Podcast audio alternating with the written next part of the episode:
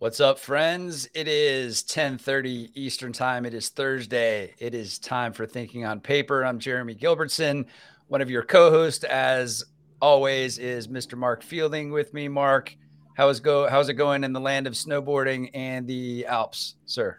It, it, yeah, hello, Jeremy. Hello, Josh. Um, it's going great, and this week um, I've been working on the Thinking on Paper website, thinkingonpaper.xyz you probably say Z, but we have we have the Web3 domain name and we are live. So that's what I've been working on this week when I haven't been having fun. Um, could I just say, like for today's show, I just I bought a prop, oh, nice. just to kind of as a kind of a, a, a thought to keep in our minds during ah. the show. Ah. So this normally sits on my wall just here, but I've taken it off, and these are my some of my tickets, and you know they date back to Metallica Black Album 996. So you know these go back a long way, and I think you'll you'll notice the date they stop is when we started getting PDFs for tickets, and that was one of the low points of my life. Is when they stopped these. Like I'm in the memory making business, and this is what this is a, kind of a something I want to keep in mind as we're talking to Josh because. Um, yeah, definitely a topic we can get into. What a great prop and, and a great uh, great segue, unplanned segue. I feel really good about this transition. Uh, Josh Katz, welcome. We're so we're so excited to to have you here. I know you've been uh, doing a lot of things for for a while. You've been at this intersection of of you know tech and, and music for a very very long time. You've done some really interesting things early on in the Web three space. You've iterated a bunch, and you're in you're in the machine, man. And uh, excited to reconnect. Uh, welcome to the show. Great to be here, guys. Hey, you know, excited to talk to you guys.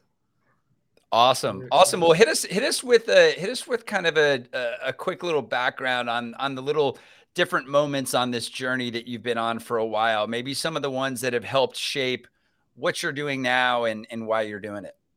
You mean as far as the Yellow Heart journey? Just the Josh Katz journey to start oh. there, and then we'll jump into to the Yellow Heart piece. Yeah, you know, um, since as far as I can remember, I've been a passionate, you know, music fan, uh, recorded music, live music. You know, I'm a guitar player. Um, I grew up in a household where my father was a guitar collector, so every room was filled with instruments. Um, you know, you know, stringed instruments, banjos, mandolins, guitars. Um, so it's just been you know ingrained in me for a really long time and uh, something i'm super passionate about so just always been on a music path. I uh, spent some years at, at the record labels uh, mid 90s up until early 2000s uh, then i started a company called el media that became a elevator music company. So if you hmm. think about the premier elevator music company we all you know don't ever think about but you probably know the name muzak um, the name has really become an adjective for kind of bad music, also, you know, yeah. canned music, yeah. so to speak. So, um, you know, back in the, you know, early mid 2000s, I, I basically was brought about good music in venues and started a company around having DJs make cool playlists and using licensed music and using, you know, charging the, the brand more and the whole theory around, okay, well, you know these lifestyle brands hotel brands retail brands restaurant groups um, you know all of it casinos airports they'll pay more for a better product. So was in that space which was kind of you know gray area of the music business real boring utilitarian no one really cares about it. But as dj culture was rising through like the mid 2000s um, and everyone went from like trying to be a guitar player to trying to be a DJ, it made a lot of sense because like, you know, there was talent out there and just timing wise was worked well. And interestingly enough is that I had a stable of DJs and these DJs would work for us by day or like, you know, we really, you know, and then at night be at all the hottest spots, you know, DJing, uh, whether it's the restaurants on a Thursday night, the clubs Friday, Saturday, and Sunday.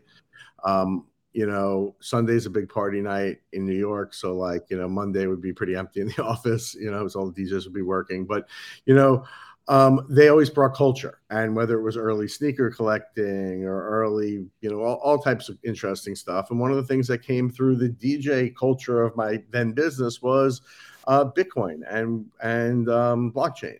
And you know, I learned about it. You know, probably when a lot of other people in the space learned about it. You know, um, you know, maybe 2013 or so, and um, just kind of got into it. And then as I studied and just kind of learned about the technology, it just became fascinating to me. And I started just realizing that, you know, in around music and intellectual property, it could be the next format, you know, where we had watched, you know, physical product go from vinyl to cassette to CD, which is now digital. It sounds better, but does it really, mm-hmm. you know? Um, and then, you know, really, really terrible, terrible sounding music, you know? Um, so through like MP3s, that's just, you know, like you can't even hear the music. It's just like, you know, almost a copy of itself. And now, like, okay, this could be the next format. So, I started thinking a lot about that. Um, and I had an, an, exit on that business um, in uh, early 17, late 16, and we closed early 17. And I was just off thinking about the next business, but knew it would involve that. So this is where it gets kind of interesting is that I was really thinking about like royalties and like, you know, you memorialize a smart contract with a work, whether it's a, any type of media content and now you have auto distributions of royalties upon play and that becoming like a format right but would the record industry would the tv would the movie industry adopt to this format? That's the other question right? They just got like streaming right. So okay could be slow maybe not the right timing. So july of 17 i'm deep in the space um, and my favorite band Phish plays 13 shows at madison square garden. So I start going to the shows, and as a devout Phish head, I'm going to every show. Not just you can't just you go know, to one and call it good. Yeah, yeah so, most of them at least. Thir- right? so, Thirteen Phish gigs in a row. Yeah, you know, over about three week period. You know, there's some breaks, but you know, it's fun and it's a great community, especially in New York. Great, great people. Um, so many friends there. It's just it's just terrific, and the band is you know, just in my personal opinion, probably the best live band of all time. Them and, and the Grateful Dead. Well, there's a lot of them, but um, the point is, is that I started buying tickets on the secondary market, and I started buying, you know, two tickets, one for me and one for my wife, and every night. You think over 13 dates, people would see the show and it would end, but they don't do any repeats. Every song, every show is different, and the prices start going up.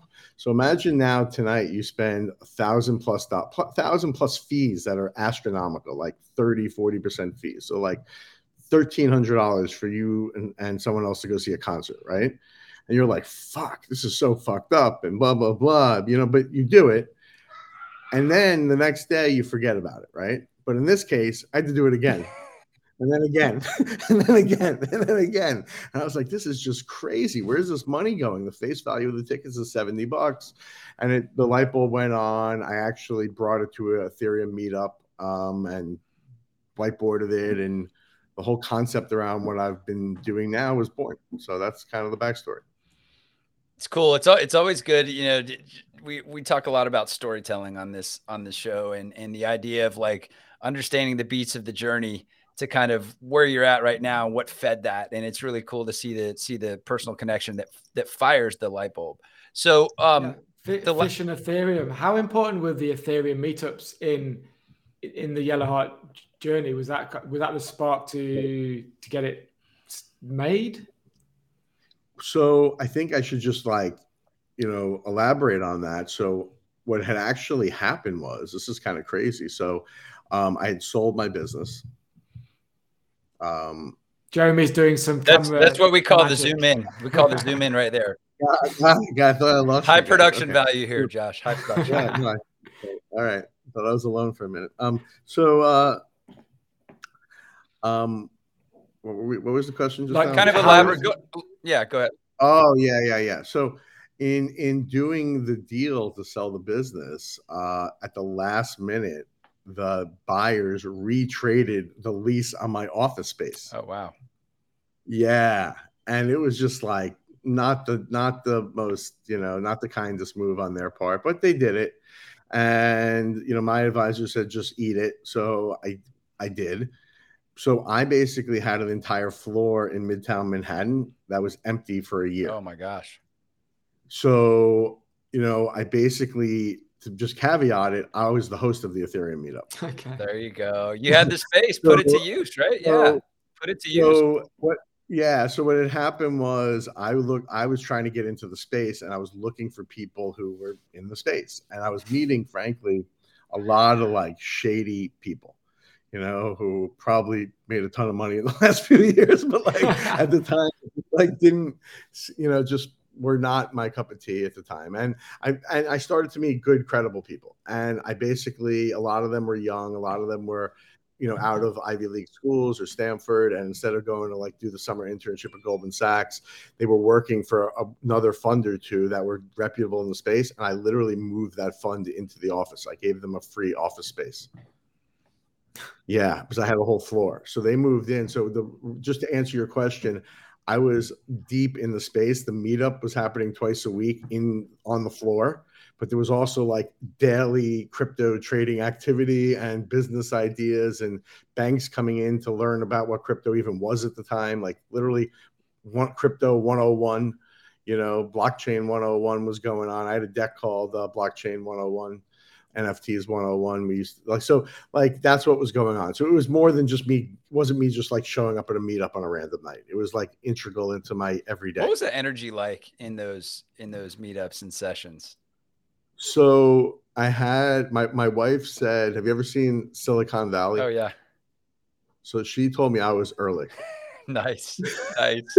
so it was very young, um, very smart, super smart. Um, I think I learned more over the course of 17 in that environment than I learned a, a lot of the years before that. Um, and really, people were there because they knew that it was a new frontier and we felt everyone felt for some reason that we were like on to something that no one else knew about yet yeah got it i wonder i wonder what those um, blockchain 101 and nft 101 guides how you would edit those now if they would look the same. so, yeah no it's funny. They're like in the yellow heart drives they're there still um they're pretty funny. They're really rudimentary and it was me literally like explaining to you know tons of people in the entertainment business like this is what an nft is. This is why it's this. This is what it does. This is how it's made. This is how you know that's a okay on that that's a like i'm gonna just this one it's a nice link to the kings of leon people in the entertainment business because i think that the kings of leon drop was probably the the, the most famous of all the drops one of the first how, how did that come about um, and how how did it change things for yellowheart so, you know, you know, I'll just tell you. So, we were we built ticketing out, and we built it out with Ticketmaster pre-pandemic, and they became Live Nation. Ticketmaster became an investor because at the time. I was just like, okay, if I'm going to be able to break into this industry, it's going to be damn hard without these guys right? They have a huge monopoly over the space. Yeah. So we joined, we took their money, and we built a system that really worked for them and worked into their existing infrastructure. COVID then suddenly happened as we were getting ready to kind of go into beta on it. And when COVID happened, live event ticketing just went like completely awry.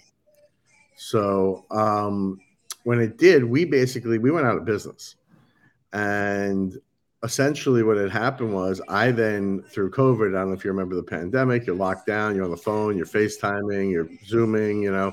So I started just really reaching out to tons of music managers and artists.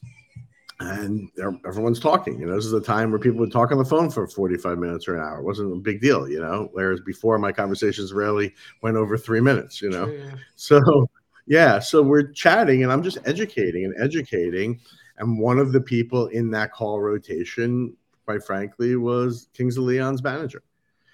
And, you know, I was kind of reading the landscape. And what had happened was the first person that really had the vision on this and stepped up was actually Portugal the Man and their manager. Um, brilliant manager, uh, really one of the best out there. And he got it way ahead of everybody. And at the time, Yellowheart was out of business. So I worked with him and put out the first ever, you know, music, you know, tokens, so to speak, NFTs on Rally platform with Portugal. That was the PTM coin that you did. Yeah, yeah I remember yeah. reading that. It was so early and just yeah, yeah, yeah. So you know, it was interesting because after ticketing died in like April of 20, finally by the end of 20, after like pounding the phones with everyone and probably annoying the shit out of tons of people, like I um find like Rich, their manager was was a brilliant guy. He got it and he was like, Yeah, let's do it. So we did it. Um, but now I had a use case. Finally, I was like, oh God, now I got something I could show people finally. Um, and once I did that, like it became easier for other people to do it. And Kings of Leon happened to just be the right situation because the band before the pandemic was about to release an album. And when the pandemic happened, they didn't release it because their model had always been release an album and tour, and that's where they make their money. So they couldn't tour, so they didn't put the album out, and they sat on it. And it was like, okay, live events will be back in six months. Originally, people were like four months, like in the fall, and then like six months or next year, or like, and it just didn't come back, you know. So by the following winter, after having Portugal the Man, and he saw it, he started to pique interest and agreed. He was like, "All right, let's let's go for it. Let's put this out." And you know, I basically just told him this is it was you know obviously myself and you know Thomas Emmanuel, who's another partner at Yellow Heart. It was just the two of us, and we ideated it and we put it together and just told them what to do. He got artists involved, and and that was it. And we went. It's it. I didn't know you were involved in the the Portugal the Man stuff. I've been I've been that was one of the first ones uh, that I started reading about. How how yeah. has that community done over time uh, with that? Because the interesting part about it is this this one to one artist to fan persistent connection, right? How how are they doing over time? Have you? It seems to be fantastic. You know, I I've just with full transparency, I have not been active at, really at all, just because you know I, I frankly I just kind of continue to try to push new projects out and make my energy towards kind of pushing things forward. Um, and Rich is their managers like you know obviously got it covered. But as far as I know, it's been great for the community where they've had all types of perks for owning you know for owning and being part of the community. So. And that I believe will continue. So it's been really good. I know a whole catalog was opened up to them of live shows that they were able to access and other really awesome perks for being in the community. Brilliant. Awesome. Let's let's talk about for for those of us watching that don't really understand how the ticketing biz works or worked or is now we're trying to morph into a different version of that. I know you're leading the charge on a lot of that. Talk to us about like we know something's messed up, but give us like the short and sweet on the details of why it's broken and what we can what you're doing or what we're all doing to fix it. So this is that's like a, another four podcast. Yeah. Totally. so it's tough to tough to break that down. Yeah, that's a tough. What's one, the but, biggest break uh, then? What's what's the most broken in it? So you know, so I'll I'll put it like put it like this. So essentially, the United States is the only country that allows venues to have non-exclusive ticketing contract or sorry exclusive ticketing contracts right so if you own a venue, you could go and say, I'm only ticketing with Ticketmaster, and Ticketmaster will come to you and say, okay, if you're going to sell over the next three years a million tickets, and we're going to add five dollars fee per ticket or ten dollars fee per ticket, that's five or ten million dollars, and here's half of it up front. Right. So they go forward and they do these deals that not many other people could really do. And that's a problem because it's led to a monopoly.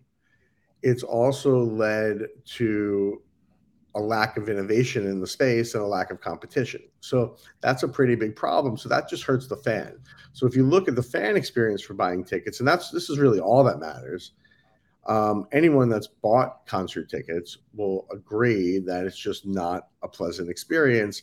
And for some reason, when you're a fan of a team, a fan of a artist, you're just not given preferential treatment. You're not noticed for your loyalty. There's really no, it's just a pure money thing. And it's gotten to the point because of no competition where all they try to do is maximize the price for every single ticket. And they just want to get like an aisle seat costs more than a middle seat. I mean, like, it's just like, every scheme you could think of to increase the pricing. kind of well, let's add this fee. There's an admin fee, a facility fee, yeah. a city bureau of concert fee you know it's like i mean it's just like it's just ongoing so it's just gotten pr- really bad you know if you look at other places in the world where this is not the case then you know there's a lot more competition. If you're a venue could really work with any ticketing company if you're an artist and you're going to go out on a tour you have a real partnership you can go to that company and be like listen we're going to co-market and we're going to work on this together and that together and you could work on the tour together not just have this piecemeal situation. And then i'm not on the promoter side i'm not on the band side i'm just you know someone who's built technology that could actually just change all of this for the fan and for the artist by also allowing the sharing of those secondary sales. So it's de-incentivizes third-party scalpers, and it actually puts the money back in the artist and the, and the team's hands. Um, so it kind of works for everybody. Um, but it, listen, it's a it's a pretty um, antiquated system that has had no government oversight for some reason. Maybe because it's sexy stars names, and I, you know, and there's been no one. You know, now it's finally seems to be happening. We'll see where it all goes. Um, but there just needs to be some change in in the regulatory environment.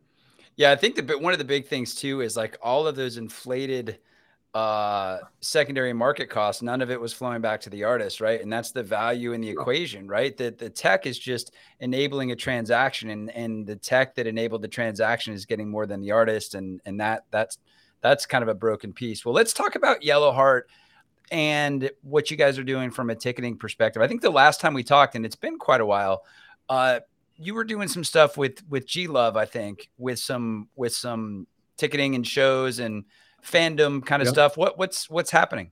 Is that G Love and so, Special Sauce. Yeah, yeah. yeah. Uh, you know, now he's kind of touring as G Love, but yeah, I think he's been doing so- shows with them too. Cool. So yeah, you know, we work with a, a, whole lot of artists at this point. Um, G, G is definitely a, fa- a family member at Yellowheart. Um, we are essentially trying to push technology forward that enables the artist and the fan to have a symbiotic relationship where fans get rewarded for good behavior um, and know they're part of a community. And as being part of that community, they get access, perks, benefits, all tiered. And of course, you know, there's different price levels, but essentially putting together just a much more simpler, straightforward system, plus a transparent system. So right now, when you go to buy a ticket, you don't know how many are left. You don't know which are available. You don't, you know, if you go on a secondary, it's just very opaque. Um, and one of the great things is that we are using Web3 technology. So when you get into Web3 technology, you have the blockchain, which is where we issue our tickets on, where everything's transparent.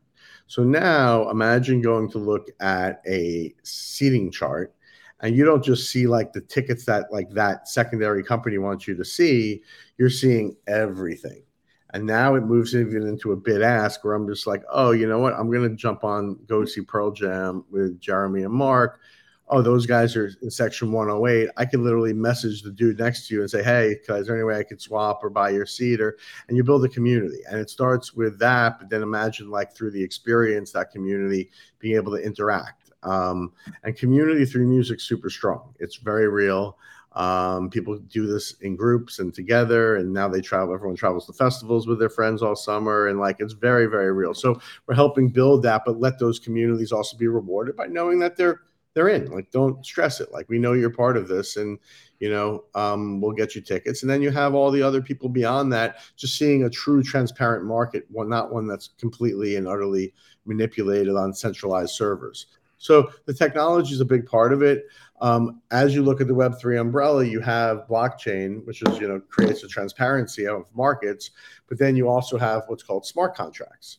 So a smart contract is when you deploy a NFT, which is what our tickets are, and I'll get to next.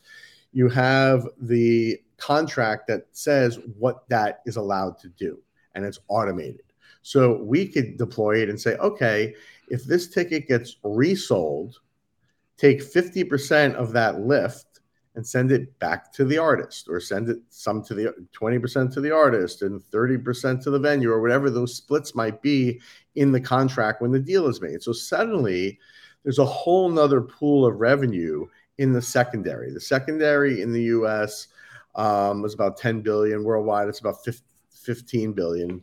Um, and the artists don't share in it. And the ones that do have to do it through really like backdoor methods, right? So um, this enables it and it makes it very also clear to the consumer. If you, you look at the Yellow Heart platform, it says this is the royalty and here's where it's going. And like everyone knows it up front, you know? Um, so that's really important. And then, you know, the other part of Web3 is NFTs. So for us, NFTs are just our ticket stubs. So if you, I'll just lift my phone up literally, but like, you know, Mark, you're like showing me your frame here. Here's like my ticket stubs, yeah. you know, and I have a wallet that has them in here. And, you know, for years to come, they'll be here. And like I could tap on it and like look at my entertainment value of my ticket, you know? Entertaining. Hmm. Yeah. So it becomes fun, you know? I, um, that fun was was one of the, the, the things I most enjoyed about this move is the fun and it's putting the fun into having a ticket, which that's a, that's an important ad that people seem to yeah. ignore. Yeah, it is. Um, you know, we're seeing a huge movement right now, trend wise, in the NFT space into membership communities. Uh, corporates jumping on that bandwagon in a big, big way. Um, I think you're going to see a lot of artists and teams start to launch those communities where holding the NFT will get you early access to things and other stuff like that. That's going to be the more immediate trend we're headed towards right now. Um, you know, we, we've been doing that, of course, for a while where we gate media content, we gate merch, we gate access to all types of stuff. Um, and it, it works pretty well. It's just it's a little counterintuitive in some models because in some models you want as many people as possible to try to buy something, and you're basically saying no, we have gates up, and only you certain people could buy something. So it really only works on certain use cases. Yeah. So the interesting thing that I always think about is so you have this have this connection between artist and fan on a largely one-to-one level. And uh, what what could that enable? Because we get a lot of like the artist at a show is basically playing right? And the fan is just listening to the broad let's call it a broadcast right? And it's that it's that one way thing. They're they're listening they're interacting they're dancing right? But how could this connection up the level of interactivity coming from the audience back to the artist well, there's there's a lot of cool you know companies doing stuff like that.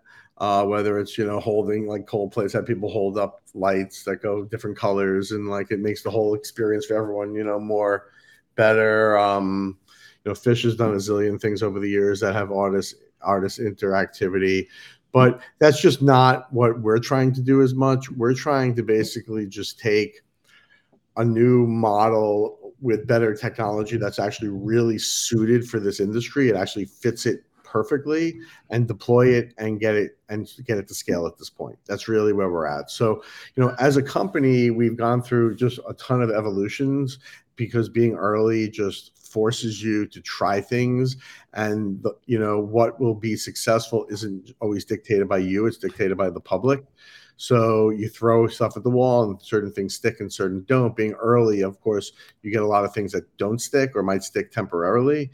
Um, so now where we're really headed as a company is we've built, you know, API white la- label technology, which will enable all ticketing companies to partner with Yellow Heart um, and brand their own branding with all of this product product and use it and be able to launch this technology without having to build it themselves.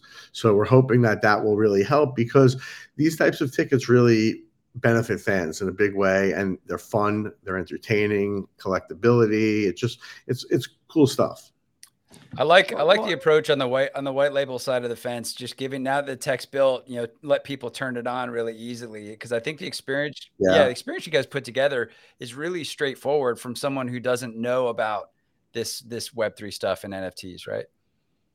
Yeah, that was the goal. It was to just make it so like it's a, just fun, you know, it's a no brainer, you know. And we've also done stuff like with certain brands like leaderboards and like other cool stuff just to gamify, just to create fun around using the technology.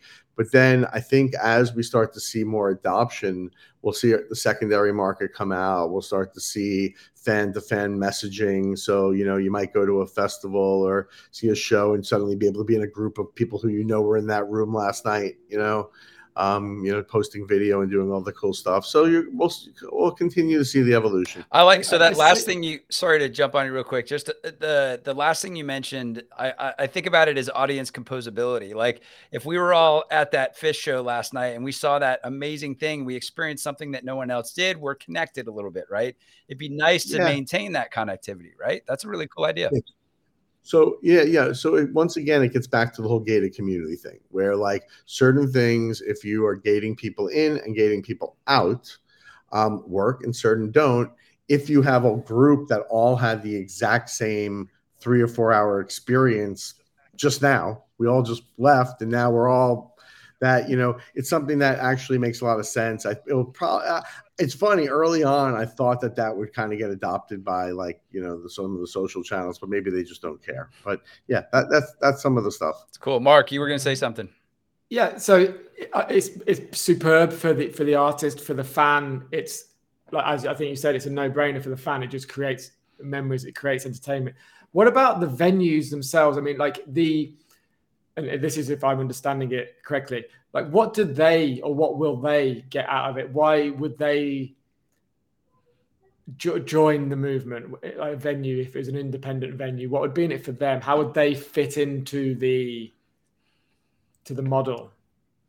Yeah so um right now venues deal with a very high level of fraud okay so what that means is right now not to get too granular, but secondary markets, StubHub, SeatGeek, Vivid, um, all the others are fragmented.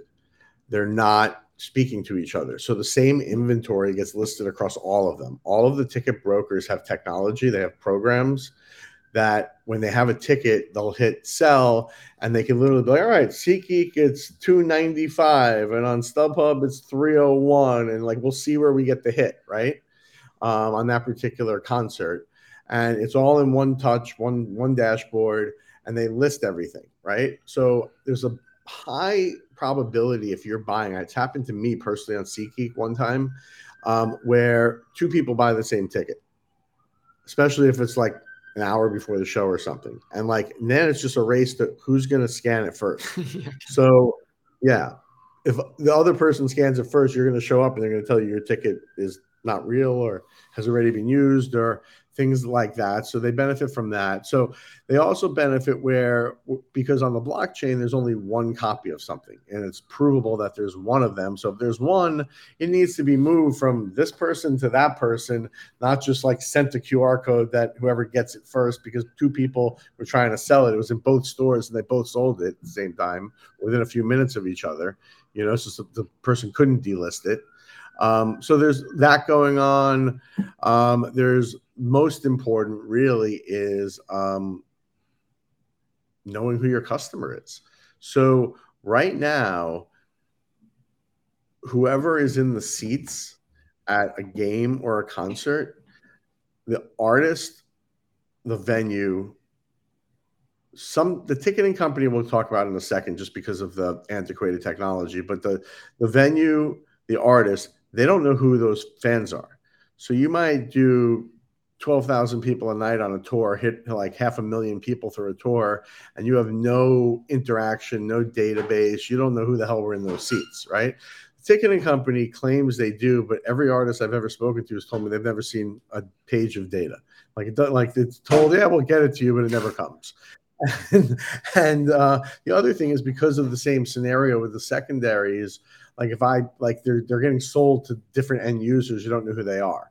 Like our technology like tells you every person that literally scanned into the venue. that's yeah it, yeah and that's that's powerful stuff and, the, and and if it's used the right way it can cultivate and grow a community like like no one else can. Like if you if you if you do it the right way right? Well venues are very much part of communities aren't they? So they mm-hmm. kind of have the the upside of this is that they become a stronger more powerful trusted part of the yeah. community that they but they're especially outside of the bigger cities perhaps where there's only one venue where they can. I, that's Mark. That's so spot on. Because like think like when you think venue, don't just think like your biggest arena or stadium. Yeah. Think like the cool spot you go to see bands and drink beers with your friends. Yeah. Like that's someplace that if you frequent it and you're in a, a town and that's like one of your spots, and if any good band is coming through and you're going to go see whatever your genre is or cross genre, like you want to be part of that community. Don't you want first offers when like some hot bands coming through and like Hell yeah. when you want to be recognized as a good patron? Like goes back to almost like the cheers model. Like, you know, you want to be someplace where they know your name, you know? Yeah, and that that's that gets me thinking too. Something else is is you know with your API model and your and your white label service for the for this tech, which of the which of the folks are you leaning into the most? Is it the artist? Is it the venue? Is it in between, or is it all? It's probably a little bit of all of them, I would guess. So here, uh, also, I'll tell you guys. So we've had endless inquiries from artists, and early, you know, I had mentioned to you guys about you know you know, Ticketmaster Live Nation, early investors, and coming out of the pandemic as Web3 came about, really 21 in, and really 22 also, or it, not not as much in 22, but really 21.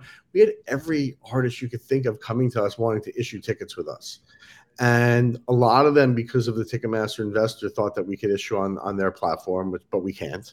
Um, you know, they they are very very um, you know territorial about tickets staying on their platform, and every artist wants to be using this tech. It's bonkers.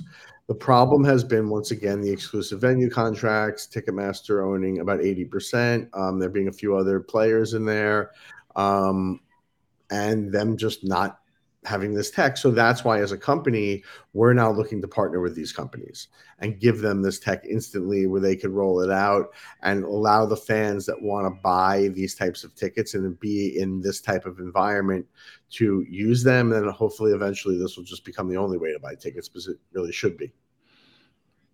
That makes a lot of sense. It's, it's, it's, it's, it's difficult when you have when a large part of adoption and success is driven by changing such a fundamental innate industry behavior, right? That's that's that's not changeable because the the it, it serves a particular majority of that industry. So yeah. yeah. It, it's wild, Jeremy, because like um the experience we provide fundamentally is no different. Put your credit card in, you buy a ticket, but now your ticket just like comes to life and gives you offers and allows you to message, allows you like just you know, it's so fundamentally the process, the flow of actually making a purchase is no different. It's just like instead of it dying and like, you know, Mark you know, like putting it in a frame, you now have it in a wallet and it might good. You know, if it was a ticket from a festival, maybe if you want to influence some of those bands, you'll get, you know, that and you'll have the ability to be part of something. So, you know, we'll see. You know, the bigger issue has once again just been the fact that you have a very antiquated monopoly in place in the United States. We don't have it in the rest of the world, and we're actually seeing um, a lot more innovation in other uh, countries. One one yeah. quick one quick follow up on on the idea of being able to look at the the full transparency of the arena and say you guys are sitting section 108 row F seat 3 and 4 mm-hmm. I can message the guy in seat 5 and be like hey dude my buddies are here. Like what's going on? Could we could we switch tickets or whatever? One approach that that could be cool is there a way to like see how many of your friends are at a show or or at a show in one yeah, particular night like through the tech? Yeah, yeah, yeah. You're hitting the nail on the head. Yeah absolutely well, that'd be like just would that be a wallet check? You know, like where is Mark.eth? Where's he sitting? Yeah. He's here. Yeah. You get maybe a, you, a you, start you start to build out who your friends are, your contacts, your different things. And then you're like, oh, look at this. These are the people whose wallets are holding tickets for tonight. And, you know, now you see them on a seating chart and you could message them. And you know what, Mark, you know, Jeremy, actually, maybe you message the guy next to Mark and he's just like, yo, uh, you know, I'm sitting here, but who are you? And next thing you know, him and Mark and you were friends. Totally. like, you know, and like, you know. So that's that's all that's all doable today with what you guys have. Uh, a large portion of it. Some of the stuff I'm talking about is upcoming. Yeah, that's cool. That's really cool. I think that could be super interesting.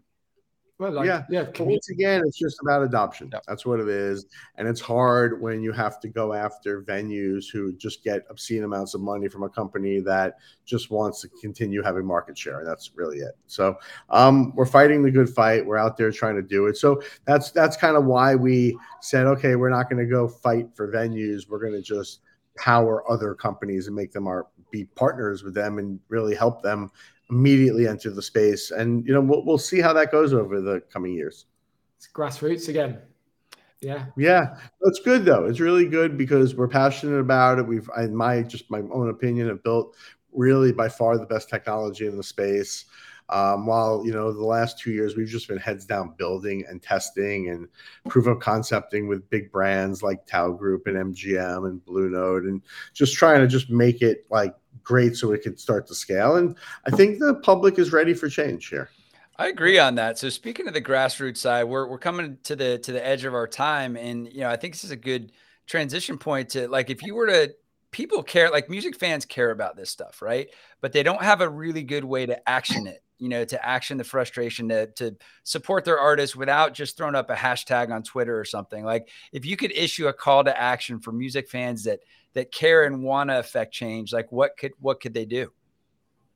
Um, I don't want to really have to say here what I think they should do. Besides, besides but, download Yellowheart and and no, it's not, it's not, even that. You know, it's not even that. I mean, like fans are getting like concerts go on every day, and fans are getting severely ripped off um, if they just refuse to participate, you know, but no one's going to do that. No one's like not going to go see their band because they're trying to prove a point, and that would actually be pretty not the right thing.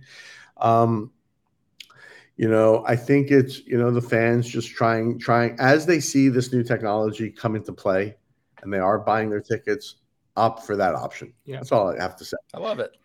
Go go through, download the wallet, set it up, put your name and your nickname and your credit card and your other stuff in there and just give these communities and these tickets that keep giving and communicating a shot. And i think that fans are going to just find the experience so much better. It's like so much tech that we've lived through in our lives where you try it and you're like oh my god like this is just so much better. And that's what this is. Amazing. I love it. Awesome. i love it. Well yeah. um mark any any closing thoughts or questions from your side um, well, we could spend all night. I think there's a lot to to explore further. I think we spoke very much about individual concerts and individual events, and like I, I, was a big festival goer until my kids, and like the, the, the dynamic of how the tickets and how the band fan relationship works in a festival environment to a, a, a venue environment. I will just go back to this because most of these tickets I actually bought from ticket touts outside the venues, a, a, lot of them. And these are like small, we spoke about like community venues, and these were like Aston Villa Leisure Centre, that um, the, the Wulfrun in Wolverhampton. There were small venues and the, the touts. So I was like 16, 17, 18, 19, 20. The experience then of going to a tout, it was exciting. It added to the experience. And I wonder if this is just me thinking about tech, Jamie, it's for you. This is like tech solving a problem that tech created because back then I would never pay more than like five pounds more than the ticket price. And the touts were almost like a a I don't know, like imagine those sharks where the small fish clean their teeth and they were there to kind of help the system work. Whereas well, with the internet, those small fish that were helping became the sharks eating the other sharks and they just took it all away. And I wonder if this is maybe using the Web3 tech to go back to a more to a healthier relationship between the venues and the fans and the bands. And I don't know. I was just Mark, thinking about that. well, you're on absolutely the right track because that's exactly what it does. Is it creates transparency that could be create oversight and regulation over that industry, which right now has zero oversight. So what's you're, you're spot on the way you're thinking about it, and that's how we see it. Is it's almost like an Uberification of the ticket broker. So now a scalper doesn't have to be a frowned upon, down looked down upon person. They could be what we call a trusted business partner who does great marketing and helps move inventory and you know takes maybe they help move two or three percent of a tour and you know and we maybe extend them a line of credit and everything's transparent and they but they can't mark up tickets yeah. 500% but they can mark them up 40% and keep maybe 20% mm hmm of it. And that's still a great margin you know? So like that's how this all evolves. So you're, you're on the right track Awesome. awesome. Awesome. Well, Josh, great, great chatting with you again. Great to see you. Um, Always. Uh, any, any, any closing thoughts uh, for the folks out there? Any, anywhere that people could go check out Yellowheart? We'll post links and all that good yeah. stuff too. Yeah, of course. YH.io, uh, you know, Yellowheart, you know, .io, yellowheart.com. So we're out there. You know, we're trying to do, uh, you know, we're, we're being picky right now on our projects and who we're working with. And we're trying to just like roll this out the right way right now. So, um, you know, ex- excited for what's to come. And thank you guys for having me.